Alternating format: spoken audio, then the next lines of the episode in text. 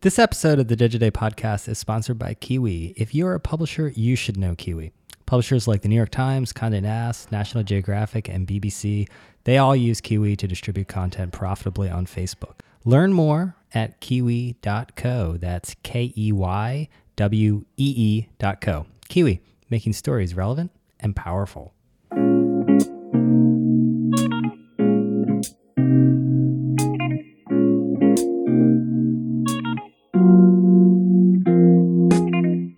Hello and welcome to the Digiday podcast. I'm Brian Morrissey, editor in chief at Digiday. Today's episode is from our Digiday Plus live podcast event that we held last week at Bleacher Report's offices here in New York City uh, with their CRO, CMO, Howard Mittman. Uh, they have a great office, it even has a basketball court. Uh, we discussed long form versus short form video content. Um, Howard's belief that there are a lot of need publishers out there that will win over the feed publishers, um, the Facebook newsfeed change, of course, and diversifying from display advertising. Howard also compares BuzzFeed's brand to Sharper Images brand, so that's an interesting one. Hope you enjoy it.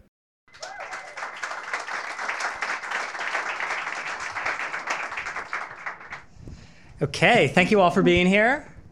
Um, this is our second ever Digiday live podcast. Um, I want to welcome Howard Mittman. Howard is the CRO and CMO of Bleacher Report. Howard, welcome.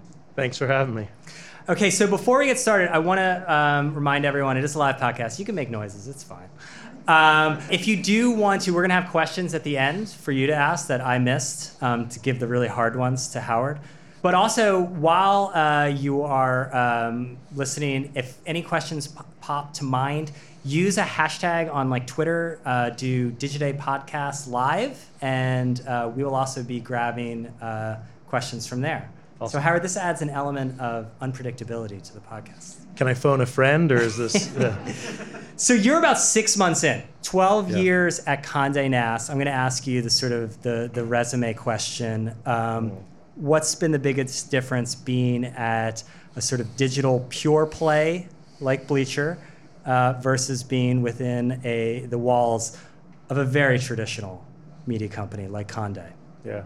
Um, I'll get to the differences maybe. I think the similarities are there's a lot of really smart people, right? There, there's a lot of people who are passionate about brands. I think the similarities between Bleacher Report and Condé Nast are, are stronger than the differences. The, the differences are obvious, right? You, you have different distribution mechanisms. You have, um, you know, the obvious need to manage decline and shift out to, you know, create a change in your revenue mix. Um, at Bleacher Report, our legacy business is display media. Like, I'll, I'll take that all day long. Um, but uh, the similarities, like I said, there's a lot of smart people. There's a lot of people who are really passionate about uh, premium brands, uh, really protective of those brands, and um, I think that the similarities are uh, are probably stronger than you would think from the outside, even though the way that we go about our business um, and the kinds of content we put out are are just vastly different. So operating in a much more fluid environment uh, in digital media for sure. I have to ask you the Facebook question. Facebook yeah. newsfeed, they sort of they broke up with news, if you will. It affects a lot of different people a, a lot differently. We've been getting a lot of um, traffic off this. It's great for us. Yeah, we're a winner. I, um, but there's a I, lot. I get the newsletter. I know. Yeah, no, yeah. No, I know. Are we overdoing it? Don't answer that. That's yeah. Um, I'm in sales. You I always tell. Out. I always tell. I always tell our staff too too many stories rather than too too few when it comes yeah. to this one because I do think that we're in a bit of a shift. It's been coming on for a couple of years, yeah. and um, this is sort of maybe a, a cherry on the top of it. Uh, explain why this is not a bad thing for Bleacher. I think in reality, you know, what happened over the last couple of years is Facebook's made some pretty significant changes to the algorithm, right? Um, I would argue that those changes that have been made in the, you know, the dark of night, if you will, um, were probably bigger than the, the move made recently. I, I would also say that um, for a brand like Bleacher Report, we never bought followers. You know, it's been organic, and that, that's a huge difference. Um, we're not overly reliant on that distribution mechanism. There, there are businesses whose models exist entirely to arbitrage that traffic opportunity on on Facebook. You can name names here. I mean, this is a safe space. Yeah, no, I, my PR person's right over there. She almost had a heart attack when you said I, that. I literally just yeah, heard Tiger. She said no, yeah, but I. I'll, I'll say this: I, the way I see the the media world right now, it's broken out into two distinct categories. There's need and there's feed. Right? Um, need is is something that has higher level of engagements, higher level of shareability, higher level of passion. Um, take sports out of it because I think it's it's sort of obvious to see that there are other categories. Um, if I worked at Bloomberg, I would be really psyched about this moment because if you're into uh, finance and you you need to know what GE closed at, you're going to go in and no matter what text you got, no matter what blinks or beeps, you're going to push that aside and you're going to get to um, exactly what that closing price was. Right? That's a need. It's a it's a deep rooted passion and it's timely and it changes multiple times a day. There's a reason to engage and re-engage. Sports is the same way, right? Sports culture is the same way. So we have what I would call a, really horizontalized vertical, and we get to tap into that. I'd say that 25% of content, this is a, I'm making these numbers up, but 25% of the content that we consume is in need. I think everything else is feed. And so inside of feed is things you're happy to consume, but you're not as engaged, you're not spending as much time with it, you're not sharing it when it pops up, okay, I'll see. Yeah, I'll watch your brownie recipe get made by, you know, in a hands and pans video, but I don't necessarily look for it. And so I think what's happening now is the brands that have been subsisting off of feed versus focusing on premium content and need are they're having a reckoning. And and I think Facebook's doing this for a lot of reasons. They need to make sure that they have better um, community inside of the app, which is dying, and so they're they're doing not the not the Facebook's dying, but I think their their sense of community is is waned, mm-hmm. and so they need to get back to doing what they need to do, which is protect their O and O. And I think publishers are starting to remember they shouldn't have forgotten it's not their O and O. Mm-hmm. So, what percentage of traffic is Facebook for you? Ninety-nine percent. Now, uh, it's uh, yeah, current. It's twelve percent right now. So twelve percent, and mm-hmm. that like, and that has gone down over the years yes, it, it has gone down over the years. You know, I think what happened is back in like 2013, Facebook was the best friend a publisher could have because they valued premium content and that fit into their ecosystem of community and sharing and getting people to share the best stories that they saw with their friends, right? With their families, with their followers. Um, that changed over time and it became a volume based thing. So the more content you could put out, the more that it would get shared. I think Facebook is taking a necessary step for their business. That might not fit everyone else's business. It doesn't hurt us. And I think there's a lot of brands that are very exposed right now. But to me, those brands are feed. And I don't see them as being. Uh, I, don't, I, don't, mourn their, you know, disappearance or their challenge. So Bleacher has always been very aggressive with trying to get me to download your app. Mm. The app is very important, right? Have we come to your house in the dead of night? Yeah. Maybe. Uh, but talk to me about like the app and its distribution and how. Yeah. I mean, is that the sort of is that the new O and O? I mean, for Bleacher, it's going to be different forever. Yeah, it, it absolutely is the O and O. I mean, it it's not going to be desktop, right? That that is I've, said this before. I view desktop the way that premium, uh, you know, luxury stores on Madison Avenue view those retail experiences. They're important. You kind of have to be there. It has to look good, but it, it's really a branding exercise. It's a small percentage of your overall business.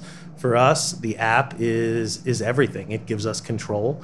Um, we sit on top of a wealth of data. You know, so if you're a consumer, the app is where you consume the sports and sports culture content you care about. If you are a marketer, the app is the beating heart of the American sports fan. We own the social graph. We know what people do, we know what people think, we know what they share, we know what they're into when they're into it. And so we're getting really good at asking the right questions from that data and starting to figure out a lot of very interesting things that are guiding um, everything from the, you know, uh, partnership we have with UEFA and, and, and, purchasing those rights for broadcast on Turner down to you know better understanding the way that sports uh, fans are getting their information not from teams and leagues. It's not about shields and discs as much. It's about the direct connection that players have with fans. Mm-hmm. So, but it's still a smaller percentage of your audience, right? About forty percent. Okay, so it's, it's actually fairly large yeah. as far as percentage goes. Yeah.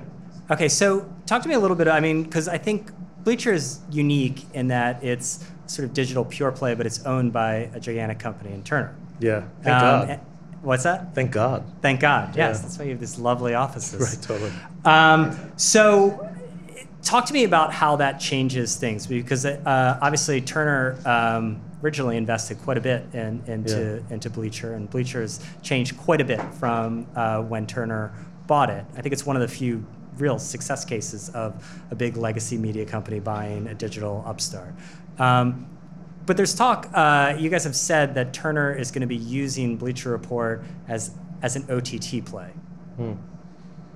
I can't What- confirm that necessarily. I don't Well, believe. you talked about UEFA. Uh, yeah, I talked. I talked about that, and, and from that, that's about the data perspective about how you know we, we've been able to look at. I'll give you some examples. Like the profile of the soccer fan is completely different than the fan graph on any other sport. So if you're a fan of the NFL or the NBA, you follow the team you like. Maybe you follow a couple of players. If you're a fan of soccer, you follow every team. Right. Some of that's because of the World Cup and the way that the players change. Some of it's because of UEFA and the way they each, you know, play each other in interleague. Um, so we have a pretty deep understanding of that from a from a data perspective. As it relates to like BR expanding out, I, I see our value more as being truthfully a media company inside of a media company. You know, we have a 40 person office in London that has launched BR Football. And BR Football has been a, an incredibly successful enterprise for us. We have BR Kicks, which is where we cover sports and sports culture, a lot of sneakers and things. Um, and we have House of Highlights. House of Highlights, maybe the biggest, best example right now for us of a brand that we've launched. It's, it's doing, has about 8 million Instagram followers. It gets about 500 new followers an hour. And, um, you know, everyone from media executives to uh, most recently, I think it was uh, OBJ, uh, Odell Beckham Jr. for the non-football fans. Um, you know, said He's that this right is- over there, Yeah, said that this wall. is the, the hey, what's up, oh? Uh, said that they're they're on camera. They have no idea. Yeah. Um, but you know, has said that this is the sports center of the future, right? So um, I think we're in a really interesting mode with that, and that's what I like about this business is the ability to be pliable and flexible and think about um, high-minded, premium ways to engage audiences, both for millennials and for Gen Z. So it's interesting because you, you talk about the O and O and the app being super important. Yeah. But then I always thought of Bleacher as being very synonymous with the move to distributed media. So I had Rory Brown, president, Yeah. on this podcast. Uh, yeah, a little shout out for Rory. uh, in March 2016, and he said the current media wars are not going to be won on direct audience numbers. Brand is the big winner, and he was talking about how a distributed everyone at that point, March 2016, needed to have a distributed media strategy. Now, with the recent Facebook changes, I think a lot of people are saying, mm, RIP distributed media explain the strategy and why it makes sense with not just amassing big numbers on Facebook or Snapchat or whatever these places that you don't own, but that you can actually make money off of these audiences. Yeah. Uh, so everything that Rory said still holds true for us. Um, you know, m- media, we're, we're both in media, right? Like we, we like to speak in absolute terms. Uh, rock and roll is dead, okay? Everything's dead, right? The web is dead. I, I was at Wired when we wrote that. That was a really fun article to explain to our, our web clients. Um, so hell, a lot of good sales calls that month. Um, but nothing's in absolute terms. Uh, the distributed web's not dead. Uh, the partnership model's not dead. But it is a recognition, I think, when, when I'm talking about the app, that we need to continue to build that out and that there is a different level of value, perhaps, to the kinds of experiences, not just that we tell to consumers, but to the value that it has back to our bottom line. And Okay, so let's use an example. Facebook Watch. You're on Facebook Watch. Uh, there's Marshawn Lynch's show, Yeah. right? Um, are you able to make money there? Yes. Is that a big opportunity or is that a we'll see opportunity? It was a big opportunity in 2017 at launch. Um, whether or not we continue to partner with them, there's a million different variables. Does it make sense for them? Does it make sense for us? You know, I think Facebook Watch has to figure out what it's going to be. Is it going to be Netflix or is it going to be NBC? And inside of that, Or YouTube? or or YouTube, right? Um, and so inside of that, we um, we would have to figure out where we fit into that ecosystem, into that plan, and and we we're reevaluating you know video every day. There's a big part of our strategy that you know you can't out Hollywood Hollywood. We're I, I don't know. I, I have a lot of friends. But you have a studio. I we mean, have a BR studio. Entertainment. Right, right. But it's not a lot, you know. Um, and so when you think about it this way, I, I have a lot of friends, thankfully, who are not in media. I don't sit around at dinner with them and hear any of them say, you know, gosh, like there's just not enough long form content out there in, in video. Like I just can't find it. That, so we also see So when you're engaging with them, this is what they. yeah, yeah. I'm also I'm doing dry January, so everything's like really off for me this month. Um, I don't like days, eight anyone. days, you're yeah, fine. I'm- seriously. Uh, so I think it, you know, in reality, as it relates to that, we, we see no evidence that consumers want uh, long form content any more than they want short form content. In fact, we see lots of evidence that the consumption of our short form content performs even better. So, what we're more focused on is making sure that the kinds of content we create meet the expectations of the user community and meet the needs of the story we're trying to tell. Sometimes that'll be 30 minutes, 60 minutes, it could be an hour and a half. Sometimes it's going to be three minutes, and sometimes it'll just be six seconds. And I think that that's okay so long as we're telling the right story and not just focusing on how do we go Hollywood because that seems to be the next VC trend. So I'm going to put Facebook Watch as TBD. I'm going to put it down as TBD. Okay. Snapchat. Uh, you guys were on earlier, I think, in the UK than you were Yeah. here. But you're, Yep. you're on Snapchat. Um, is there real money there? For Evan, there is. Yeah. um, uh, look, I, I think it depends on how you define real money. Is there real opportunity? Yes. Is there real uh, scale? I, I, suppose I mean, so. CNN pulled out. They said we don't see Yeah. we don't see a pathway to profitability, Yeah. um, and so we're not going to do it. I think the thing that will, I mean, there'll have to be a little bit more transparency in the numbers, I would think, and that's been echoed. I've heard that on your podcast before. I think that, um, you know, over time, as from a content production standpoint, there'll have to be more portability of that content. So that which you create for Snapchat needs to more elegantly and seamlessly be able to be distributed to other parts of your business. Um, that currently is not the case for a number of reasons that I think would bore most people listening. So um, creating for Snapchat right now is an exercise in doing just that, creating for Snapchat. Uh, if we can You've get got the Snapchat teams. yes, but if we can get closer to a create once, distribute everywhere model, which is why video still remains the lingua franca of our business, um, then that becomes a lot more interesting. Okay, let's move on to uh, one other platform for uh, move on. Uh, Instagram, because you guys are huge on Instagram. You mentioned House of Highlights. Um, I'm actually going to have Omar from House of Highlights on a podcast uh, in a little bit. Good. But explain a little bit for those who do not know what House of Highlights is and how uh, giant it has become. Yeah, so uh, House of Highlights is a place to get all the best sports content, uh, not just that which happens on the court, but that which happens around the court in the world of sports culture. So it could be everything from LeBron taking off from the free throw line and doing a great dunk, to Westbrook dancing, to a team of kids in the street who just decided to rollerblade and play soccer and did some baller move that just you know sets the world on fire, or at least for the moment. So. Um, what we've found there is what's happened interestingly in, is inside of that feed conversations that used to take place in text messages between athletes and celebrities are now taking place in that feed. So you're just as likely to see lebron and drake going back and forth in that feed as you are to see you know me and my 12 year old son which does happen right, so um, it's a really interesting thing because So it has 8 million followers, but th- I think what's interesting is that it has a cultural impact. a massive cultural Yeah. impact. It, it eight million followers. It grows at about 500 followers an hour, um, and it is uh, an, a really interesting model for us because we've made it invitation only. We have an editorial board that has to approve every partner. We're keeping that level of investment from advertising partners really small. We don't want to ruin what it can potentially be by um, you know breaking it now. And so all the, the partnerships that we do are um, custom and bespoke. All the partnerships that we're doing have to be approved by that editorial board, and all of the um, executions we're doing with partners are invitation only. So we're in a fortunate situation. We're able to go out to brands who are dying to work with us and try to create uh, special, unique viral moments, and that, that's working really well. Okay, so I mean that's a good it's a good problem to have at this moment. So Yeah. you're able to make money off of Instagram right now, and you can and you can probably make a lot more. You would think. For sure. We we we could do probably don't listen to this anyone in the room from finance but we we could we could do a lot more money on that platform this year than we are but we need to be protective of that user base Okay. Um, so when you you mentioned before about the sort of VC funded publications, and I think a lot of what we're calling the pivot to reality is really impacting those that have set gigantic expectations. They've taken Yeah. gigantic rounds of funding. Uh, the number they need to hit might be a billion. It might be 1.3. It could be two. right Um, where do you see? Do you see that sort of pivot to reality when it comes to to media?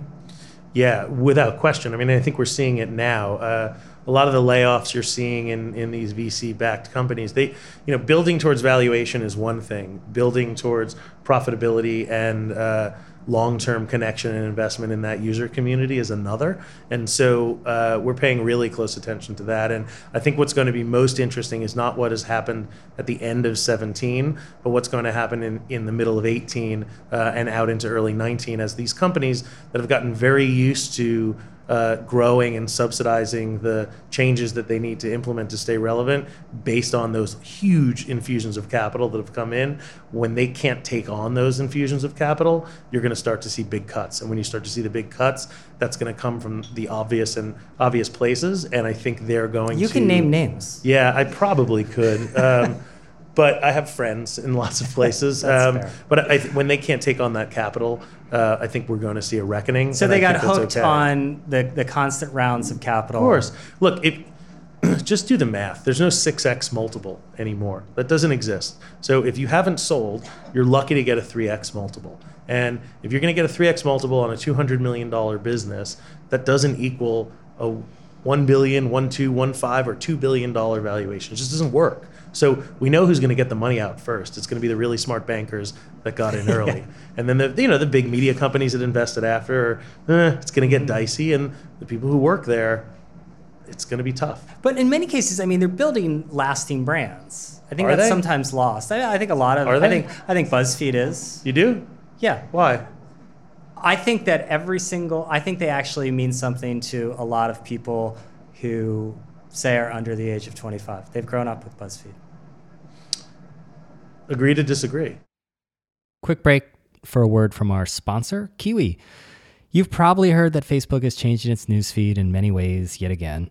Distributing your content cost effectively on Facebook is more important than ever, and it's also harder than ever. Keywee helps hundreds of publishers like the New York Times, Condé Nast, National Geographic, and BBC do just that. Whether you're looking to drive more traffic, increase video viewership, drive subscriptions, or even sell products, Keywee can find and target the audience that matter the most to you at the very best price. Visit keywee.co to learn more. That's K E Y W E E.co. Keywee, making stories relevant and powerful. Thank you for your support, Keywee. Check them out. Okay, give me Yeah. the case that BuzzFeed is not building a brand. I think BuzzFeed's building a brand. Do I think it's building a, a long-term, meaningful brand that is in line with the valuation? Not a chance in hell. No, not in line with the valuation. Yeah. But I'm just saying the valuation. The valuation. Get, uh, Sharper Image has a great brand. I, Right? I grew up in the '80s. Those back scratchers were everything. So BuzzFeed is the sharper image of modern media. You you said that. I I, I said I like the back I back paraphrase what you were saying. Yeah. Say it back to me, and we can write it down as Yeah. I think I said it. Yeah. But who else? Uh, so I, this is a very interesting one, actually, uh, because actually, you know, Dave Finocchio, who's also on the podcast, had said that uh, sites that have um, he was on in, last January, and he said sites that have honest to god fans and loyal readers Yeah. will be fine. Yep. Sites that have passerby readers are dead, and then he said they are dead.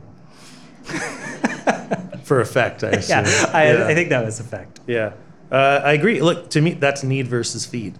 I, I think that that that just calls it out. There, there is content that you crave. There is content you are passionate about. There is content that you will you, you seek out. It is almost like appointment consumption, right? Um, feed is everything else, and I think a lot of those brands fall into feed. It doesn't mean they don't do great work. It doesn't mean that they don't occasionally have great stories and break news, and it doesn't mean that there aren't really great examples of it. But whether or not these are brands, and I'm not speaking specifically about BuzzFeed. I don't mean to pick on them at all. Like, um, but it doesn't mean that they're building long-term brands that are anything more than you know pop-up shops in the world of Facebook. Yeah.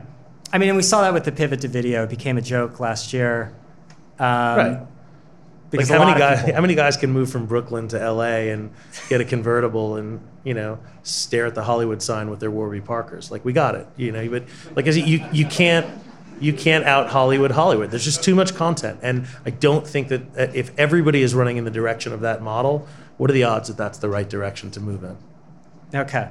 I mean, but this again goes back to BuzzFeed, right? I mean, because You took it Jonah there. literally moved to LA. Um, but explain how. I don't even know Jonah. I mean, uh, but explain explain how uh, you know like BR Entertainment then because I mean you're making a bet Yeah. in that area Game of Zones I mean you're there, there's clearly elasticity Mm-hmm. to the Bleacher Report brand that goes beyond uh, sports because it's sports and it's culture. So Game of Zones is a great example. Game of Zones um, season four did 40 million views, and we have everyone from Mark Cuban to Joel Embiid to Steph Curry tweeting about it as fans, right? Um, it's a really interesting satirical look at the NBA through the lens of pop culture. Um, if you look at the the views that are happening there, not just 40 million, because I think the numbers in media are just so staggering. They don't mean anything anymore. Right. Um, they don't to me anyway, although I say them because I'm in sales and that's what you say. um, but when you when you think about it, we had a 72% completion rate on YouTube for Game of Zones. 72%. That is so significantly higher than almost anything out there. Um, and that speaks to, I think, the short form content that I was speaking about. It speaks to uh, branded content experiences that connect with consumers that are live time, that tap into existing passions. Um, and I think it also speaks to the media company and media company model as we start to expand out into other areas. That becomes a really interesting brand to stand on its own. So talk to me about the diversification from display. You, you call display the legacy business. Yeah. I mean, it's the legacy business of the internet, basically. Right. Um, how do you diversify away from that? Yeah. The pivot to social monetization for us is, has been a really big one. So that, that's been really successful. Um, you know, as we look out, the app is clearly something in developing ad products and experiences and opportunities to personalize the shared experience of um, uh, sports content. That that's going to be a really big uh, evolution for us. Um, and and I think uh, making sure that we're crafting and creating uh, opportunities for consumers to engage in the brand, whether it be at live experiences or through e-commerce, and that there's going to be a big shift towards uh, making sure that we're monetizing all of that. I, I don't know how many T-shirts can you really sell to move the needle on a business of this size, but I think it's an important part of deepening the consumer connection that you have, uh, and it also could be a nice revenue spike. So is too much made of these commerce departments at publishers? I mean, they are Yeah. they are incremental, and when I hear incremental, I, I think small. Um, yeah, yeah. Um, I, I think so. I mean, I, I, I don't envision the bleacher equivalent of Trump University or bleacher steaks or you know any, anything like that coming down the, the pike. And I think the reality of some of that licensing businesses is you have to be willing to put your brand at risk. You have to be willing to um, know that eight out of ten of these things aren't going to do well. You did And- like Hoodie Melo. we right? did, yeah, we did Hoodie Melo, um, and I think that's a great example. So you know, uh, Omar from House of Highlights uh, went down, watched Melo playing. Uh, he had a tough year. He was in the middle of uh, you know negotiation of, for his contract, being traded, uh, and he just saw him shooting around, and he had that hood up, and he said that looks really cool, and he took a video of it and he posted it with a with a pithy comment, and that has now come to identify Carmelo Anthony's entire brand out of that post. Um, you know, there, there's a, a line of clothing I think coming out for it. We launched a, a, a hoodie similar to the one that we we made in a cartoon that he was wearing, uh, just as a test. I think we sold a hundred of them at sixty dollars a piece, as a, literally just a test, um, and it. Uh, it sold out in like a couple of hours. And so we, we think that that's a very small bit of evidence that there is a greater desire for fans and users to interact with Bleacher Report in a variety of ways, commerce and uh, clothing amongst them. But I, it sounds like you're not that optimistic on this business of something happens in a sports game. Let's rush out a bunch of T-shirts to capitalize on. I'm optimistic depending on the size of your business. If you're a $10 million business, a $4 million t shirt department is a big deal. We're a much, much larger business than that. Um, those businesses also play IP whack a mole. So you can't tell me that uh, Porzingis or Tom Brady's agents or them themselves are happy about their likeness being stolen and used in that in that commerce experience. So what do you do? You you make a T-shirt, you put it up, you know it's illegal to use it, you get a cease and desist order, but you've already sold three to five thousand of them, so you take it down. Then you put up another one the next week, and you just keep doing it. It's a whack-a-mole system, right? And so um, Worked for YouTube. It worked for YouTube. We're much bigger business now than some of the other players that are doing that. We're also owned by Turner. Right, so and you Time can't Warner. play fast we and own with IP. Lots of IP. Um, we're building our own IP. So um, I think there are opportunities to do that. I think some of the examples that I've seen out there are um, pretty egregious and and and shady. Shady. Shady. Okay. Are you talking about Barstool? You're talking about that. I'm talking about sharper image. But let's just stay on. let's just stay on Barstool for a minute here. Um, you know, they they uh, Chernin put in more money. Leave the valuation stuff aside. I don't think that really makes sense. But um, what I thought was interesting about uh, that coming out was this idea that they were really heavily leaning on these non-ad models. That Yeah. there was this idea of Barstool themed I don't know, wings restaurants or or whatnot. Um, what Could is you your- imagine being a bouncer there? It'd be a busy job. Yeah. A busy job. Um, or they have very lax standards. I don't know. It depends on what what what they go for. Uh, what did you think of that? I think it's interesting. I think they run a nice little business. I, I do. Um, I'm, I'm, I watch them. I'm intrigued by them. They're not a competitor. We, they don't really actually have anything to do with sports. Um, they have to do with a, you know, a bro culture. And I, I think that's a, like I said, it's a nice little business for them. Um, I think they punch above their weight. I, I respect what they do. very do. loyal fan base. Yeah, I, I respect what they do. I think um, you know there are elements that I, I see in them that, that are cultish, and I mean that in a really good way. I think that's a really hard thing to do, but they're not a competitor. And so if I had their kind of content, I would be focused on non-advertising revenue streams too, because brand safety is a really big deal. Um, so I think they're smart. I respect what they do. Like everyone else, I watch sort of what they're doing as a me- you know media hobbyist or you know someone invested in this this space. Um, but I, we we don't devote too much thought to them because what they do is really different. I, I don't see us ever.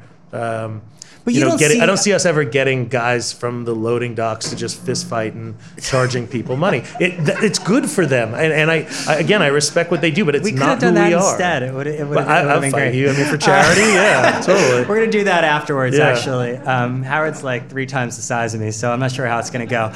Um, so anyway, You have speed. You got What- speed. You got I do. I do have speed. I'm very nimble. Um, but what I think is interesting is, and look, they're forced to do it, right? But we see like people, even like Tastemade and stuff, talk about using their brand and trying to to use it in ways that are well beyond media. And, and you guys talk about being a lifestyle brand. Yeah, R- Rory's sure. talked to me about it. Yep. Um, how elastic is that with getting into sort of non-media businesses? I know you guys had a pop-up with Kith because sports and culture are intertwined to such a degree that Yeah. I can imagine it would be very tempting to have, you know, a Bleacher Sports cafe at LaGuardia. You think? Um, I look. I, I I think the worlds of sports and sports culture are converging in a variety of ways. I, I find it fascinating. You know, we were speaking off camera. The the stadium tunnel is the new men's runway. NBA players matter more to fashion than um, anyone on the planet right now. Russell Uh, Westbrook, I mean, he's like the famous, most famous model in the world, probably. Right. So, uh, you know, their builds are perfect for it. They, they're fashion forward. They all have stylists. It's become a competition. And so that's a big part of that experience. And, and so as um, that evolves and sports and sports culture goes into, you know, new places, that opens up real significant opportunities for the partnership we did with Kith, for others. I don't know that there is a natural extension for us like a tasty, to sell pots and pans, you know. Um, but I do think that there are real significant opportunities that we have in and around uh, categories that would have traditionally seemed um, out of the realm of possibility for a sports brand even three years ago. Why do you think the NBA has been so good with this? I was like wondering today about why, like they are like the perfect modern sports league. They are. So th- the old model of sports was about leagues and teams. The new model of sports is about the connection that players have with fans. The connection they have with with them happens almost exclusively on social media, right? So uh, what the NBA has done, they benefit from a not having to wear helmets. That's a huge deal. B a basketball player walks in the room, you know they're a basketball player. Baseball player is just a dude, right? You have no idea. Yeah. Um, if they're out of uniform, it's hard to tell. Um, they also, uh, the NBA has been really smart about embracing the individuality that the players have. Um, the NBA, outside of politics, is the uh, most impassioned and intense soap opera in America right now. It, it, it is something that people are engaged with in an intense way, and it's not just what happens on the court. That's what they've been able to do. First off, those plays, those highlights are built for social. Um, what happens off the court matters. You know, I think for on Bleacher Report, 11 of the top 15 content uh, experiences that we had in terms of like traffic and shareability and you know all the metrics you would get from CrowdTangle um, happened with off the field activities, having nothing to do with things that happen on the field of play. That's a pretty amazing thing. And so, if you're a marketer, right, to take the NBA as an example, the NBA draft is a massive moment. The um, summer leagues in Vegas are a massive moment. Um, what the trading season is a massive moment. So now the traditional model, if you're a marketer, was to say, okay, we start spending at tip off and we end when the confetti comes down and the trophies are handed out. The new model is figuring out, all right, this direct connection that players and fan have lasts 365. This is a soap opera that doesn't stop, that has no seasonality. So you have to start thinking about how do you spend either more dollars or take those dollars that you have and spread them out over the course of the year? Because the intensity of connection that fans have to players and the enthusiasm for the game doesn't stop with the season mm-hmm. anymore. And so that creates a whole new area of opportunity for us to tell stories for us to engage community members for us to create partnerships with advertisers off on what would have traditionally been considered off cycle. And I think the NBA better than anyone else because those pickup games. You don't have a lot of foot pickup NFL games. It's just it's not going to happen, right? So um, because of the way the sport is developed, because of the speed of it, because of the culture of it, the visibility of it, and the way that the league has embraced social, it, it, it is doing some really interesting things that I think the only other sport that can mirror it is soccer, and that's So- why we're so in on. it. Yeah. So on the flip side is the NFL, which is kind of the most like unmodern brand. But when you look at the numbers, they're gigantic. Like I mean, the, the NFL is gigantic. Yep. Um, but it's obviously been a rough year for them. You know, they're getting attacked by all sides, from from Trump to some of the ratings are not great. Is the NFL in decline? I mean, do you see it in like the sort of activity? Because I mean, you guys reach a younger demographic. I, I think define decline. You know, I, I think so. If you look at our, we, we ran some interesting data. I said, you know, uh, we think of our app as the heartbeat of the American sports fan, right? And uh, when we we look at that, uh, I can tell you for um, pre-game shows and highlight shows, post-game shows, men 18 to 34. Uh, those NFL shows unilaterally were down 19% year over year in terms of viewership. So if you're not a marketer, you hear that and you say football's dying. I don't know that it's dying. Um, it's changing. Viewership habits are changing. Consumption habits are changing. So what we see is we then look at our app and we say that exact time for the pregame shows and the postgame shows for that exact demo, 18 to 34, Bleacher Report consumption of NFL content is up 119 percent year over year. Yeah. So where they're viewing the content is changing. I think their love for the content, their appreciation for it, their desire for it is there, but the consumption habits are changing much faster than anyone could have predicted. Right. Yeah, I mean, I think a lot of the the the pregame and postgame shows they're just like the mushy middle. So if you're like totally in, like you can get so much like on your phone. Yeah. Um, and then if you're a casual, you you can I can follow the NBA through House of Highlights fine without. You you might be tethered to the linear set top experience for the game because there's a commune like a community element to that, right? Um, but are you going to do it for the pregame show and the postgame show, or can you do that while you're in line at Pottery Barn, I think you know the, the, the, mobile devices give you a flexibility and a freedom so that you don't have to be held hostage in the same way. And Bleacher Report, that's why Turner owns Bleacher Report. They recognized early that this was happening, and they've put our brand and the entire company in a position to benefit from that in ways that most other um, sports brands or sports mm-hmm. media brands can't. One more quick break uh, to tell you about an event we're having. Um, it is a hot topic one day event here in New York City, and it is about the future of TV. This is on February 15th. It's going to be a great event that looks at, at all things OTT and how the TV business model is morphing. Speakers include Scott Havens from Bloomberg to talk about its new Twitter streaming network, TicToc. Former Digiday podcast guest uh, Nick Ascheim is also going to be there uh, from NBC News Digital, and also Rich Owl from Amazon, and many more great uh, speakers. And the best part, it is hosted by our very own Sahil Patel. Find out more on our website at digiday.com. Just go to the events tab on the menu bar. Okay, so final thing ESPN, they're a competitor? Yeah, uh, yeah sure, let's say. Kind of? Sure. Uh, yeah. They're in decline, yes? I think they've had a tough year. I don't know decline. How you okay? Not that. secular decline. I mean, just because they they're yeah. so tied to sports rights. Um, I don't know that it's sports. I think it's easy to say that sports rights is the challenge there. I think the bigger challenge is to just have too much need to fill content. You know, there's too many networks. There's too much volume. Um, they still do some great stuff. They're still going to be the biggest player in the room, but do you really need the Ocho? Uh, you know, not really, right? so, and what are you going to put on it at 3 yeah. a.m. on a Tuesday? Well, this is actually kind of the NFL problem, right? They put too much product out there. I think the Thursday night games uh, have been a challenge. I think the players don't like it. Clearly, they've spoken out about that, and I think it's created some problems because I think scarcity, like we're using on uh, House of Highlights is a really good business model. You can hold people hostage all day Sunday. When it becomes too available and you lose that scarcity model, I think it gets harder. And we might be seeing that happening in the NFL.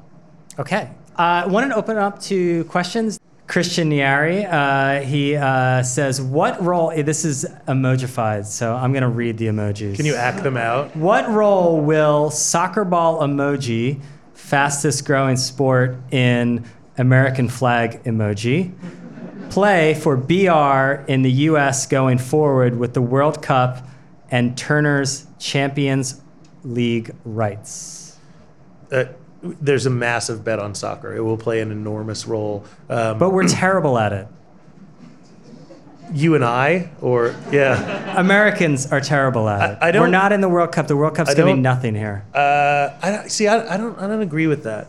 Um, I think that what's happening is so, so look at the followers that um, you know the biggest biggest soccer stars have the followings they have. A lot of that's global. A lot of that's domestic. I think there's a lot of intense interest. So you, mentioned you know folks who think that certain uh, newer brands have are, are, you know premium and have st- staying power. I think a lot of those same people according to our data and our fan graphs are really into soccer from what we can tell, all the cool kids are in um, fantasy leagues for soccer, and they're not for other sports that they used to be. So, um, yeah, it would have been great if America made the, the World Cup, clearly, from a fan perspective, from a business perspective. But I don't think that impedes any of the ability we have to tell those stories and find those connections. And I really honestly believe, as I said earlier, that the experience that we will have with soccer more, could more closely mirror the experience we've had with the NBA than any other sport. These these guys um, love this country. They, you know, the U.S. is a huge part of uh, where they need to be. They all love L.A. just like the NBA players do. They're leaning on each other. They're forging friendships. Um, we're investing a lot of time, energy, and money into that. And I think. Um, you know, for 30 years we've been talking about soccer as the next big thing. I, I really think we're on the verge of soccer actually being the big thing. Okay, so the other one uh, that came in uh, through Periscope is what does Bleacher Report think of Amazon, Facebook, and Twitter getting into the sports broadcasting rights business? How would it affect your use of content already exposed across these powerful platforms? It's a big one. Yeah. I think it's interesting. They're trying to bring you deeper and further into their ecosystem. So I think sports is a great way to do that. And I think they're they figured that out just the way that Turner figured that out, the way that ESPN figured that out, Fox figured that out, uh, and I think they're just another competitor in in the landscape. But I, I don't see them as like completely changing the game. I think it gives more opportunities to the leagues, um, and I, I think it will offset some of what could potentially be the natural decline in in live viewership as you've mentioned you've already experienced with you know the way that social media like brands like house of highlights have changed your consumption habits Yeah. Okay. Uh, I want to open it up to questions. We have a few microphones. Hi. Over here. So you talk about the um, great fan connection and wanting to hear from the players. What do you think of the Players' Tribune? Oh. Ooh. Um, I think that I think it's an interesting business. I think um, you know it's it's probably more of an AP wire uh, than than it is a news site, uh, and I think there's a reason why our editors, you know, uh, have jobs because they edit themselves, and I think. Um, you know, oftentimes when you read a press release, it's not all that interesting. I think athletes occasionally need to be edited and they need somebody whose point of view and perspective can help define what is or what is not interesting. Um, but I think in in certain pockets they're they're doing things that are interesting. I don't see them as a big competitor of ours, and it's they're not a brand that um, I, I spend a lot of time thinking about, frankly. Yeah. It's also it's a hits business, right? I mean, it's kind of like Funny or Die. They would have like one viral hit from uh, Will Ferrell, and then you wouldn't hear about Funny or Die for a while, and then you, they'd have another one. I hadn't thought of it that way. I think You that's know, interesting. it's like the Quentin Richardson thing was amazing. Everyone yeah, should read that. They've had some great some great moments of success, but in between, I think that's a, re- a much harder thing to do. And I think you know, think of how many stories you get pitched, Yeah. right? I bet most of them aren't good. Uh, and I think that's true of athletes. So they, as they want to tell their own stories, that's great. It doesn't mean that everything they have to say is worthwhile. right. Yes. I was wondering uh, which sport or form of sports entertainment gets the most traffic for Bleacher Report. NBA, Does that include uh, UFC and pro wrestling too? So it's just sports or sports entertainment. I just want to make sure. we we get the most uh, traffic and uh, from NBA for sure. And there's been, has there been a decline in any other sport? Mm, not that I can think of in any significant way that offhand. I'm sure there's somebody here from our data science Yeah. team who can answer it, but I, But, I like, wasn't- if you were I wasn't compa- prepped for that necessarily. If you were to compare that versus a few years ago, like I'm just wondering, like whether the NBA, the NBA continues to grow. It, it is uh, for all the reasons that we've discussed and mentioned. Um, you know, not the least of which is the partnership we have with Turner and, and the amazing work that they've done for the NBA with the NBA. Um, that that sport continues to uh, multiply in, in really interesting ways. okay, So much of sports seems to be very video based, but I was wondering for those that do like to listen, like the audio component, podcast, things like that, do you guys have a strategy for the rise of things like Amazon Alexa, um, Apple's HomePod, things like that? Like, um, how are you sort of uh, strategizing for that listening experience? Maybe even that future customized listening experience? Yeah. Uh, yeah, there, there is some thought around audio and what that means, what that will mean to sports, uh, what that will mean to Bleacher Report and, and House of Highlights. Nothing I'm ready to share yet as it relates to podcasts. We have a, a very large podcast strategy. Um, we're really excited about the growth that we have there. And um, as it relates to sports in general, yeah, highlights are a big deal. So video is going to remain a really big deal. We, we think about content uh, in terms of what we call the cleat strategy. Cleats is cultural leader, entertainment authority, and teams in sports. Teams in sports is the lingua franca of what it means to be a sports website. It's highlights, it's video, it's stats. Um, entertainment authority is like the big bold branded bets we'll make like the show we did with facebook watch for marshawn uh, and then cultural leader that's more that in between of like sports and sports culture content. So when lebron you know takes off from the free throw line and lands and the screen cracks and the, the backboard explodes um, that really interesting cross section between it. So we think about content in those three disciplines and then we think about how we can create opportunities across that for uh, brands to fit into it. But video will be a, a big part of it, but it's not the extent of it. We've seen on BR Mag, um, we have a seven minute and 32 second average time spent for our long form content. That that's insane. You know, you, you, you'd be lucky to get that at, at a place like Condé Nast or, or anywhere else. So um, I think it really shows back to the original thought about video, however long ago it was. I think I'm blacking out at this point. Um, the uh, that we think about stories. What's the best way to tell the story for the story, and not necessarily making it video or long form or anything else. It just starts with like, what's the best way to reach the community, and I. I think a lot about that as I hear brands say, we're, you know, a few years ago it was like we're digital first, and then it was we're mobile first, and now we're social first. That that always confounds me. I, I, I, it makes no sense to me. You need to be community first, and you need to think about how you can best tell that story to reach the community, and then from there, use the best distribution mechanism to do it. Don't jam it into a certain one just because you want to plug that that vertical. I, I never understood that. Okay. Uh, esports is seen as a, one of the fastest growing areas in sports and entertainment, and Turner's also made an investment into that space with some of the content that they've put out there. Um, how are brands engaging you about esports, or are they engaging you, and what's that conversation been like? To date, it, it, it it's a really successful, interesting partnership for Turner. Um, it, it is not a huge part of what we do at, at Bleacher. We have some coverage of it. You know, we're we tend to be sports fans, right? And the biggest games uh, in esports don't always tend to be sports games. So um, I, I think that just because you're into sport video games doesn't always translate into first person shooter and other experiences. So we do some Wait, do of you consider them sports? Personally, That's that I- means no.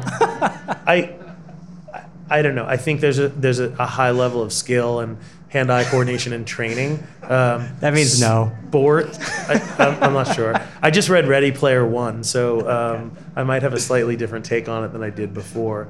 Um, I, I do think I find that a fascinating business, though, and I think if you own an arena, it's an amazing business because you can fill it on a you know random night where it would have sat empty before. Uh, and I think for Turner, it's a really strong business. But I think um, you know they have to figure out like who are the celebrities. I think if right, what, who's the Tony Hawk of of esports? There isn't one yet. Those guys burn out pretty quickly. So um, if somebody can emerge as that personality, I think that becomes a much more story for much more interesting story for Bleacher Report because we are ultimately about that connection that players and fans have. So um, we would need somebody to stand above, uh, and that just hasn't happened yet from my perspective. Okay, one more because Howard is woozy. Hey, uh, you were talking about uh, the app, but the average user downloads zero apps a month. I'm curious to hear about your strategy regarding your mobile website. The average user download is zero a month across Yeah, zero apps a month. They don't add they don't add apps. Most Yeah. people don't add apps. They're they're good. Yeah, I, totally. yeah. Um, well, I thought you meant like the average for Bleacher Report was zero a month. I was like, I don't, I don't, I don't think that's the case, sir. um, yeah, look, I think I think what's happened in, in the app landscape is pretty clear, right? Uh, there are four apps that dominate most people's time. I think Web one, uh, Social 1.0 was about connecting people to the world. I think Social 2.0, uh, App 2.0 is going to be about connecting people to their world. And uh, as that becomes more verticalized, I like our chances. Our app downloads, thankfully, are better than zero a month. Um, the average user on our app has 31 interactions per month with it. Um, and, and so that remains really high. Uh, I think it's about 60% or 58% of users um, use it more than four days a week. So we, we, we like that. Now, is that as much as the text message app, the SMS app? No. Uh, is it better than most? Yeah. And do we see huge opportunity there? We do, so long as we can continue to engage consumers with uh, a frictionless, easy experience that provides value back. Uh, and the good news is, again, sports, business, there are a handful of categories that deeply matter to people that are a need. They're not things that just pop up in your feed. So um, while that might be true as an average, uh, I don't know that it is or it isn't. That that's not a statistic that would like shake me to my core in any way. But how about your guys' mobile website? Yeah, mobile web has to be a huge part of a, of a strategy, right? That, that that's how people are going to engage with it. It's not a desktop experience that matters. So um, I think the thing that that all brands are going to need to do is is figure out a better um, ad monetization strategy there. You know, make sure that we're not offering too much pre-roll. Make sure that we're not offering too many things that get in the way of the content and that interfere with it. Um, and I think you know, ad tech has come a long way, but I think there's probably a, a ways to go. But it is a pretty significant part of our business now. I want to say about 30 percent or so, 35 percent comes from mobile web. Okay. Okay, we're going to leave it there. Howard, thank you so much. Thank you. Appreciate, Appreciate you. having me. Thank you. Thank you all for listening, and a huge thank you for all of you who came out to the event. I enjoyed meeting with uh, many of you. Um, hope to see you at a future event. This episode was produced by Digiday's Aditi Sangal um, and the incredible team at Bleacher Report. Thank you very much to Bleacher for hosting us. If you liked our show, don't forget to subscribe and leave us a review on iTunes, Stitcher, or Google Play. And if you want to be at our next event, subscribe to Digiday Plus. It's our premium membership product. Uh, you get a magazine, you get invites to member events like the live podcast, you get access to our Slack community, uh, you get exclusive research that we have. Um, it is $395 a year, uh, but if you want a 25% discount, enter the code podcast at checkout. We have competition here about whose discount code can get more redemption, so please do use it. Uh, to learn more, uh, visit digiday.com. Um, you'll see the Digiday Plus um, in the in the menu there. So thanks again. See you next week.